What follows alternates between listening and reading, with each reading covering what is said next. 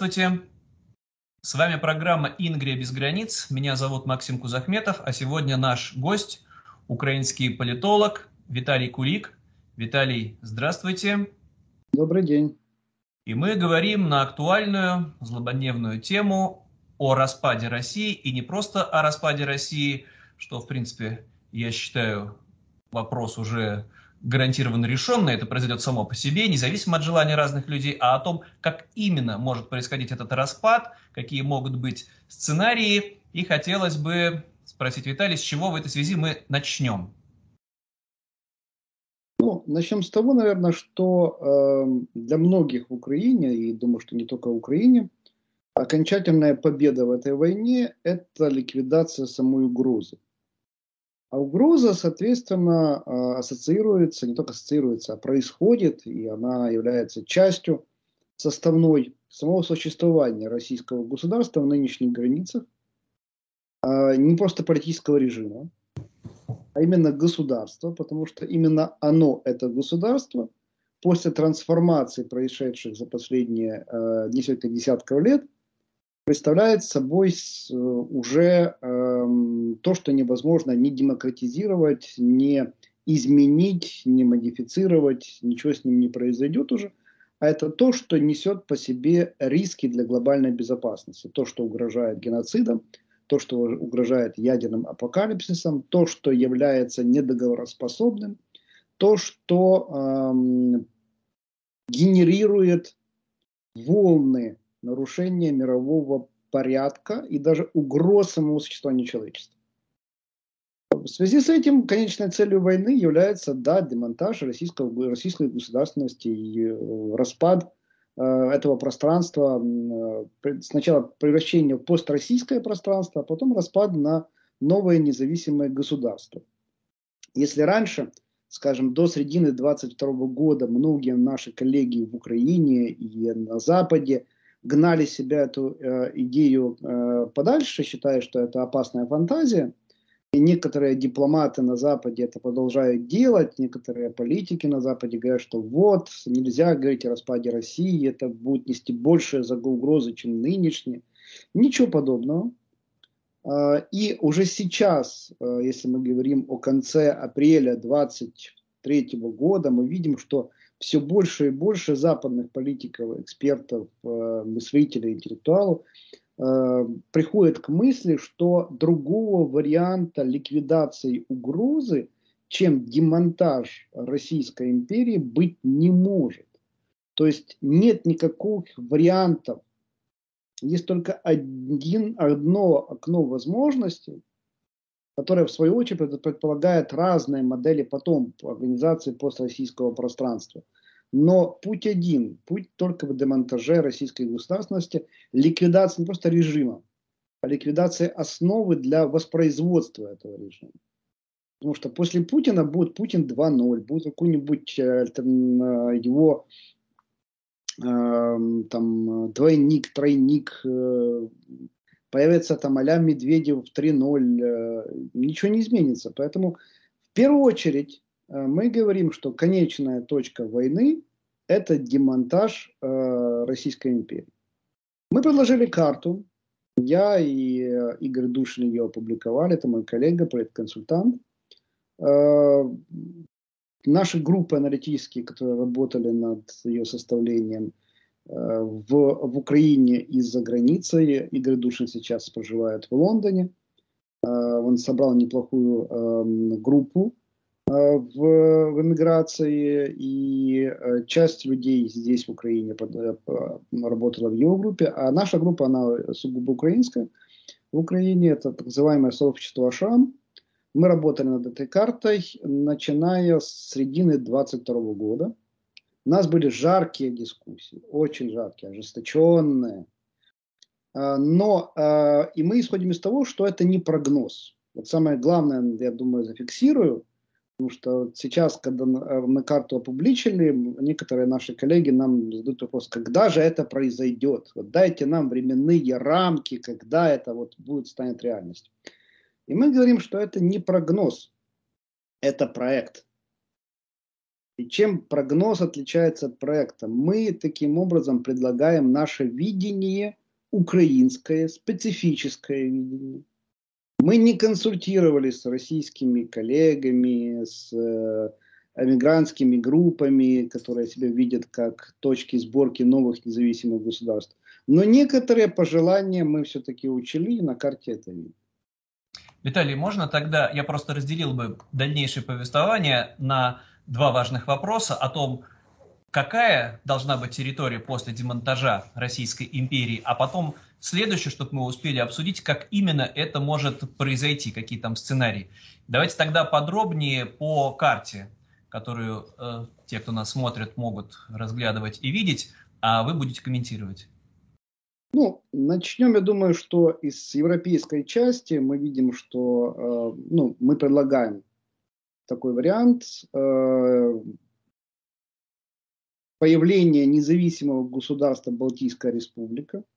Мы не говорим, что это будет э, сразу независимым государством, которое э, будет иметь там перспективы интеграции в Европейский Союз, но мы предвидим, что некий будет переходной период. Во время этого переходного периода часть местного населения, может быть, захочет уехать в другие независимые государства из этой республики. Э, часть останется. Э, на первом этапе это будет опека Польши и Германии над этой территорией. Э, скорее всего, вряд ли. И эм, есть такой консенсус среди европейских стран, и он транслируется на всех возможных уровнях о том, что Европейский Союз не желает территориально прирастать новыми территориями за счет демонтажа Российской империи. Вот, а, извините, Виталий, вот, вот это очень важные моменты, что не подразумевается не депортация населения, это просто то, чем без конца пугают россиян, что начнут переселять, начнут переделивать границы, что об этом-то речи не идет. Это вообще-то спасение для самих россиян. Вот подробнее просто чуть подскажите об этом. Ну, не секрет, что территория Ленинградской области населена в значительной мере э, людьми, которые э, там наследники или э, бывшие отставники, пенсионеры военные, люди по путевкам, по разнарядкам осевшие, ну, проехавшие на работу и осевшие в этом регионе. Э, своей э, там судьбы дальнейшей э, с регионом, которым получить самостоятельность, они могут не увидеть, а захотят уехать к себе на историческую родину, в условную Тверь, Вятку, Залесский край или в Тулу. Поэтому вполне очевидно, что часть населения покинет территорию независимой Балтийской республики и уедут к своим родственникам, там, где они будут ближе где, где будущая идентичность не будет им дискомфортной, скажем так. И наоборот, кто-то, может быть, захочет приехать в эту Европу настоящую, вокруг страны НАТО, безопасность гораздо выше, демократия под контролем, может быть, военным. Ну, э, во-первых, если мы говорим об опеке, это некий карантинный период. Карантинный период предполагает дерешизацию, определенную домашнюю задачу. То есть э, это и наказание преступников, это определенную домашнюю работу в гуманитарной сфере, работу с историческими, э, с политикой исторической памяти, с империалистическими нарративами, которые должны быть криминализированы.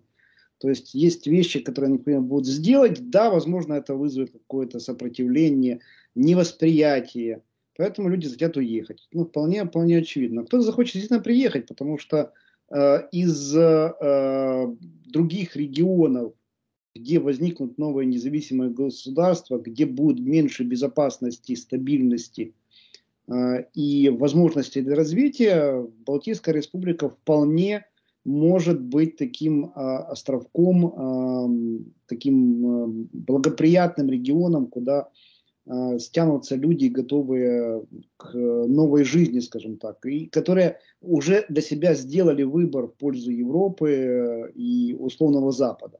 Ну, в пользу демократии, то есть чтобы провести аналогию, например, с Тайванем, да, вот чтобы, может быть, вот эта территория, сохранив, как неудивительно, да, это еще раз повторюсь, что не идет речь о депортации, можно будет говорить на русском языке, но жесткая демократия, сменяемость власти, никакой империи, отдельное автономное существование. Да, и это вполне возможно Балтийская республика как русскоязычная часть э, будущей единой Европы и через десятилетия или там некоторое время, когда будет сформирована устойчивая эм, идентичность жителей Балтийского края, ну, тогда можно будет говорить о членстве в Европейском Союзе и даже в НАТО. А, дальше мы говорим о том, что эм, да, тоже после карантинного периода возможно создание Республики Ингрия, Э, в отличие, я думаю, что от вашей группы мы видели э, возможное существование, э, скажем так, параллельное существование свободного города Петербург как, как отдельного самостоятельного образования и Республики Ингрия. Я на всякий случай напомню тем, кто нас смотрит в России, это может быть просто не для всех очевидно, но на сегодняшний день по Конституции, хотя она такая декоративная, но неважно, Санкт-Петербург и Ленинградская область, простите за это ужасное название, это два разных субъекта Российской Федерации с двумя разными правительствами, которые хоть и сидят на одной площади напротив друг друга, но формально это действительно два разных региона. Да, более того, Петербург как э, ворота, как э, порт, как Порто-Франко был бы э, такой точкой сборки Э, точка экономического роста, который в перспективе, возможно, бы и объединился с Республикой Ингрия в одно государство, но на первом этапе существование двух субъектов вполне допустимо. Э, почему э, с нашей эгоистической позиции из Украины мы видим такой формат? Потому что считаем, что не должно быть, это главное условие – легитимизации новых независимых государств на постсоветском пространстве, это то, чтобы не допустить э, воспроизводства имперского проекта. Чтобы не было точки, которая бы позволила говорить о перезапуске Российской империи. Петербург носит некую историческую коннотацию. Он есть неким новым символом Российской империи, как, именно как имперского проекта, связанного с Петром Первым, и э, с успехом этого исперского проекта. Поэтому существование некой территории, где может возникнуть центр этой пересборки имперского проекта, он нецелесообразен. Если мы говорим о нашей главной задаче, это не допустить восстания империи. Поэтому вот два субъекта вполне, вполне допустимы. Далее мы говорим о том, что, э, если подниматься вверх, мы говорим о Республике Карелия, как независимом субъекте. Мы знаем, существует ряд групп, которые выступают за независимость э, региона. Э, учитывая то, что Финляндия в свое время отказалась от любых территориальных претензий, мы все-таки рассматриваем возможность возврата Финляндии небольших территорий, которые она потеряла не в результате войны 40 -го года, советско-финской, а, а территории, которые она потеряла в 1944 году. И по договору 1947 года. Это небольшие территории, буквально 200 километров. И территории на севере, это часть э, полуострова в Мурманской области. область, да, которая, из-за которой Финляндия потеряла выход к Северному Ледовитому океану. Да. Да, да. Вот, вот эти территории, э, вероятно, необходимо будет вернуть э, Финляндии, потому что вот как раз этот, этот, этот вопрос, он э, здесь больше консенсуса в самом финском обществе. Потому что это упущенная не потеря в результате войны, с чем финны согласились, а то, что вызывает определенное вопросы о исторической справедливости, где есть некий хотя бы подобие э, консенсуса в самом финском обществе. Как раз эти территории и есть таким предметом консенсуса. Э, кроме Карельского республики, мы говорим о республике Муром после дерошизации и демилитаризации региона. Снова-таки, э, это не предполагает присоединение, там, формирование большой Э, пространство Великой Финляндии, как пугают российские пропагандисты, что вот это будет все территория все, всего Поморья, это все будет территория Большой Финляндии.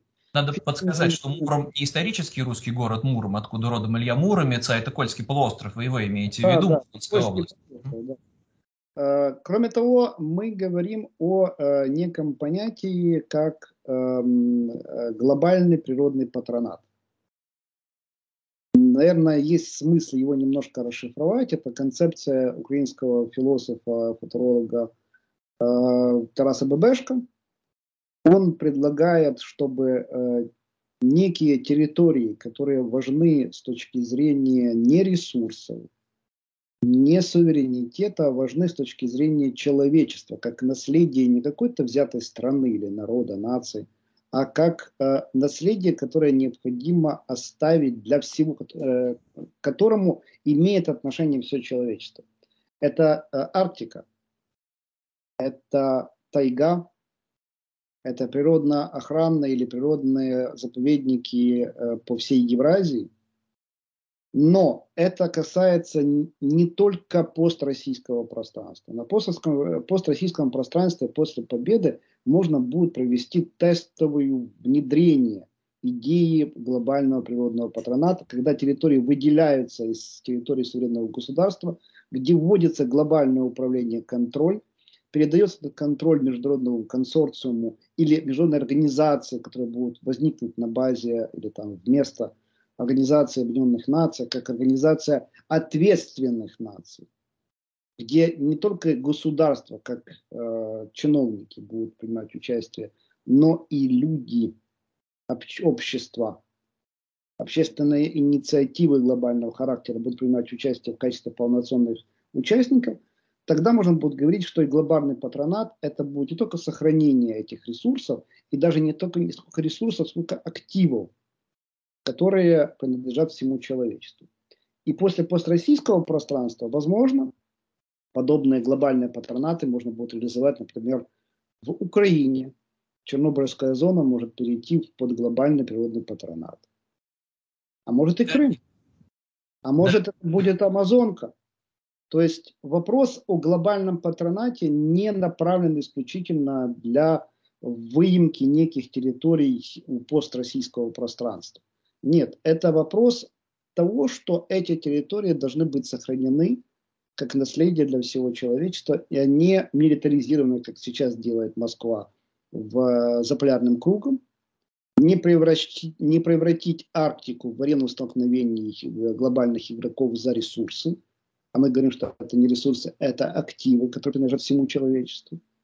Мы говорим о том, что необходимо снизить техногенное присутствие человека в этом регионе мы говорим о том, что необходимо поддерживать э, низкий, э, низкое влияние э, человека на эти э, пространства, чтобы как можно дольше их сохранить.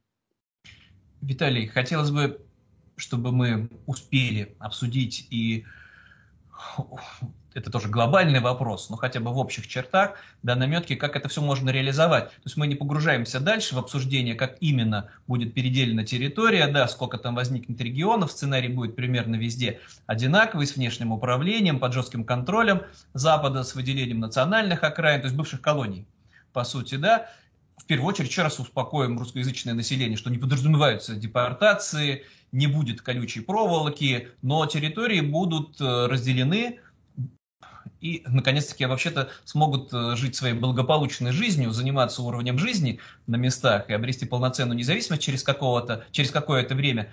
Но каким путем, какие сценарии достижения этой цели в условиях нынешней войны, кровавой, ужасной, страшной России против Украины, с учетом того, что Россия обречена на поражение? Что может происходить и в каком виде будет это поражение, чтобы потом вот произошло то, о чем мы ранее говорили? Снова-таки, мы не предлагаем некой пошаговой инструкции к тому, что произойдет. Мы говорим о том, что есть, э, наш взгляд, состоящий в том, что любая империя достигает точки суперхрупкости. Об этой точке суперхрупкости многие писали э, и до нас. То есть империя находит некую точку напряжения всех своих ресурсов и возможностей – и после этого происходит э, разрыв основных скрепов связей, держащих империю вместе, ее территории. Происходит разрушение самого государства, его функций, или отмирание, или разрушение. Это было с Российской империей э, в начале 20 э, века, во время революции и гражданской войны. Это было в 1991 году с разрушением Советского Союза. Это было, кстати, не только с, э, с построссийским пространством и с Российской империей. Это было и в других империях, которые достигали своего расцвета, вступали в военные конфликты, достигали своего максимального напряжения. После этого происходило некое маленькое событие, которое вело за собой каскад разрушительных процессов для этой империи. Начиная от хлебного бунта, как это было в Российской империи в 17 году в феврале, э, которое привело потом к низложению царя, приходу к власти слабого правительства, а дальше отделение национальных краин и с э, деконструкцией всего, э, всей государственности. Или как в Советском Союзе, когда была достигнута точка суперхрупкости, происходит военный, попытка военного переворота, и этого дворцового переворота, к власти приходит ГЧП, и снова таки, вот, казалось бы, власть сильна как никогда, но ровно на три дня. Похожие события будут происходить и в нынешней России. Точка суперхрупкости может быть проявлена в чем угодно, от бунте в условной Вятке или в условном Дагестане женщин против мобилизации, избиение подростков, которых потянут в военкомат и случайно убьют сакральные жертвы, или это будет новая демонстрация, волна протеста помогайчиков в э, Владивостоке, все что угодно может произойти и стать этой точкой суперхрупкости. А дальше с, э, с уходом с политической арены Путина и его э, дублеров э, будет происходить э, просто каскад вот этих разрушительных процессов. Потому что быть коллективным Путиным, при, за, запустив сценарий войны, глобальных угроз будет невозможно. Нельзя будет провести транзит власти, как это было в Центральной Азии, скажем, в Узбекистане или в э, Туркменистане. То есть такого сценария транзита не будет. Любой, кто будет вместо Путина, будет царь не настоящий. Тут я согласен. Это все может начаться, процесс разрушения изнутри, и он уже происходил в 90-е годы с попыткой Чечни обрести независимость двумя кровавыми войнами. Кстати, при сравнительно демократическом еще правительстве, еще до всякого Путина, потому что эта имперская сущность все равно возрождалась тогда уже в Москве. Но вот распад-то уже происходил, но просто империя потом возрождалась. И для вот то, о чем мы говорили, да, для контроля, чтобы эта империя, чтобы реваншисты не пришли к власти, чтобы бывшие вагнеровцы-фронтовики не произвели мятеж, как именно может осуществляться внешний контроль, внутренний контроль, военные базы НАТО в крупных центрах, какие могут быть вот на этот счет сценарии и насколько в Западной Европе готовы к этому, понимают? Вы знаете, мы, э, вот наша группа, мы не сильно э, переживаем по поводу как раз э, переворотов, э, э вагнеровцев при власти. Наоборот, мы считаем, что э, Сурковщина условная, а, а, извините, не Сурковщина, а Стрелковщина, условная Стрелковщина, она, она будет как раз усугублять э, раскол и дробить э, субъекты на э, мелкие части. И э, мы больше верим в распад не по национальному и по административному, то есть как он будет в реальности происходить, э, распад э, построссийского пространства, а с точки зрения того, как вот эти военизированные формирования, некие или местные элиты с, при помощи частных военных компаний смогут контролировать территории мы считаем, что, э, к сожалению или к счастью, э, построссийское пространство обречено на прохождение через внутреннюю глубинную гражданскую войну. И чем раньше схлопнется российская государственность и произойдет распад, тем менее он будет кровавей. Если будет затягиваться процесс распада, Россия будет падать как в черная дыра сама в себя – вот эту глубинную гражданскую войну с многими разрушениями, жертвами и так далее. Если распад будет случиться это... раньше, то это может быть и путем, ну, скажем, лайт-варианта. Все же это было в какой-то степени похожим образом с отделением окраин, с провозглашением республик, не национальных, после 17, 18, в 19 году. А потом империя возродилась. То есть как вот подстраховаться, чтобы какой-нибудь условный Стрелков, Гиркин или кто-то из бывших фронтовиков, одолев остальных конкурентов, не возродил эту же империю, да, вот после кровавой внутренней гражданской войны. Россия-то не распалась на отдельные территории, условно говоря, на сибирское, на европейское, на уральское, а именно собралась. И даже Украина в 18 году, в 19 не смогла сохранить независимость по разным причинам. Вот гарантии, чтобы это не воспроизвелось, какие могут быть? Гарантий не так много. Во-первых, это некий концерт интересов на глобальном уровне. То есть есть некие глобальные игроки, которые не заинтересованы в создании Российской империи. И здесь, кстати, кроме Запада, у нас союзников не так много. Э, Китай может принять эту реальность, но не участвовать в ней.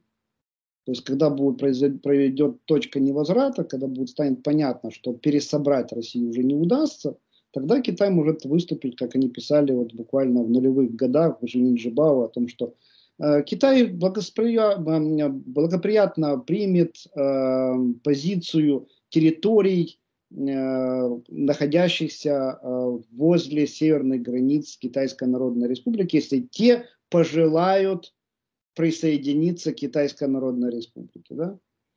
А, но а, на, на данный момент э, Китай заинтересован как раз в долгой войне малой интенсивности в Украине. И для него распад России – это худший сценарий, но он его примет, если другого варианта больше не предвидится. Поэтому да, в какой-то момент необходимо будет надеяться на некий концерт интересов глобальных игроков, это, возможно, э, признание территорий и помощь новых независимым государствам, в том числе стабилизационными миссиями. Ну, можно тогда откровенно да, говорить о том, что должны быть просто вот это все ужасы московские, да, пугалки, но это правильно и нормально, чтобы военные базы НАТО условного НАТО, были размещены в крупных центрах для безопасности, в том числе и самих россиян, на случай вот разгула этого чудовищного бандитизма из бывших уголовников и преступников. Но ну, это может быть не только НАТО, чтобы не пугать, это может быть э, стабилизационная миротворческая миссия ООН или другой организации, возникшейся на, на ее основе. То есть это будут голубые каски, это будет резолюция ООН, это будет как раз э, не какие-то американские морские котики, это вполне может быть например, пакистанцы, бангладешцы, австралийцы, бразильцы, то есть э, и те же китайцы, кстати.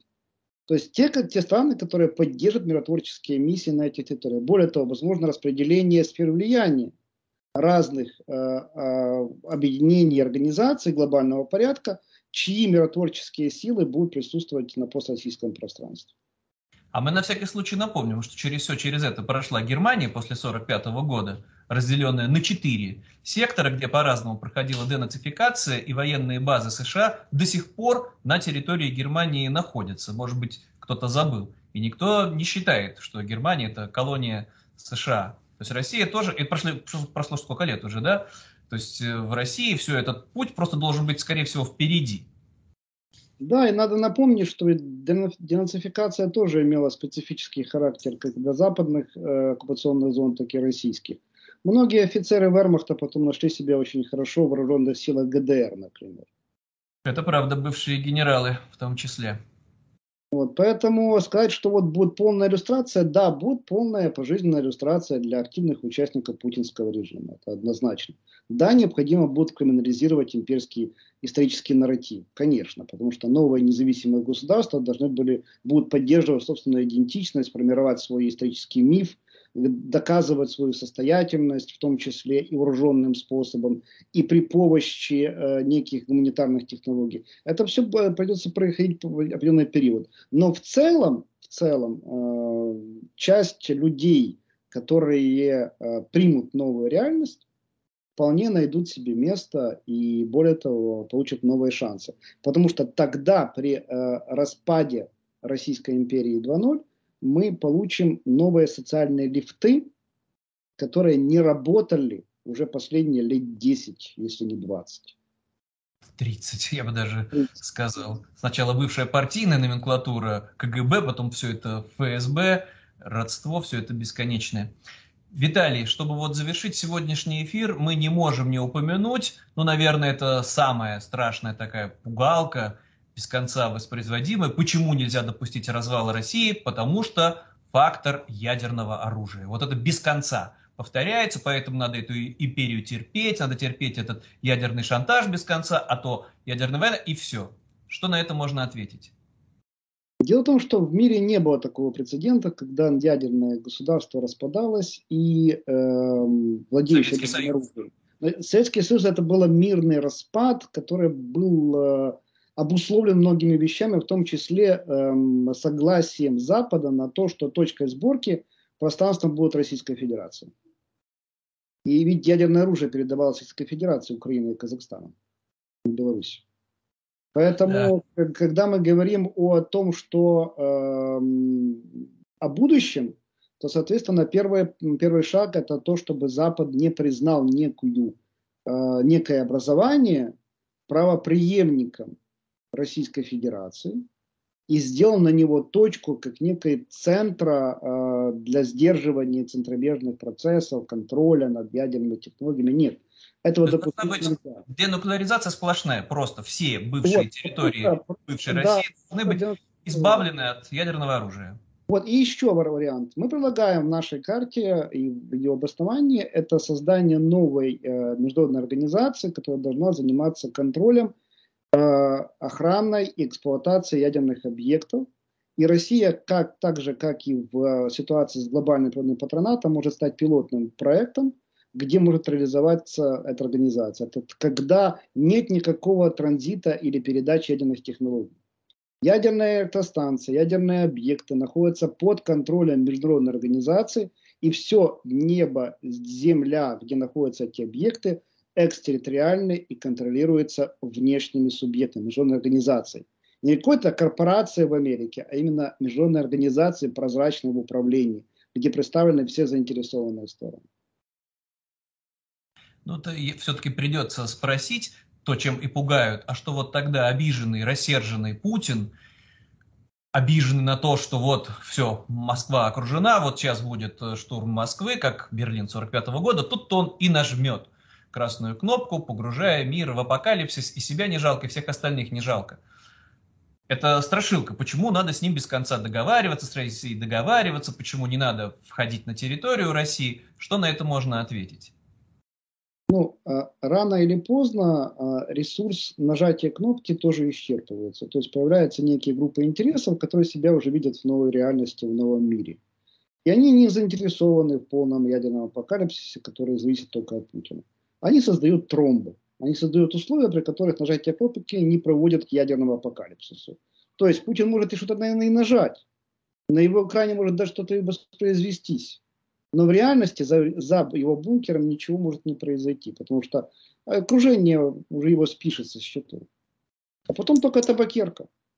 Ну, я от себя еще добавлю, что мы видим это состояние российской армии, этих бездарных проворавшихся генералов. Это все разворовано, не работающее, и все это наследие, что же, советское, в каком оно состоянии. Мне кажется, в значительной степени этот страх просто раздут и преувеличен. Там ну, носители нужны ядерного оружия, то есть нету такого вот апокалипсиса глобального, он в принципе невозможен, и американцы не раз говорили, эксперты, что в ответ вдруг на запуск ракет совершенно не обязательно будет обстреливать Россию ядерными ракетами, Америки вообще уверены, что до них ничего не долетит, а пострадать в первую очередь могут регионы как раз-таки внутри России, опять-таки тот же самый несчастный Воронеж и Белгород, кого же еще бомбить то. Ну хорошо, Виталий, большое спасибо, я надеюсь, это не последний наш эфир, по ходу развития событий мы, может быть, еще раз будем обсуждать. А вам большое спасибо. Спасибо за интересную карту и слава Украине. Героям слава. Спасибо большое. До свидания. До свидания.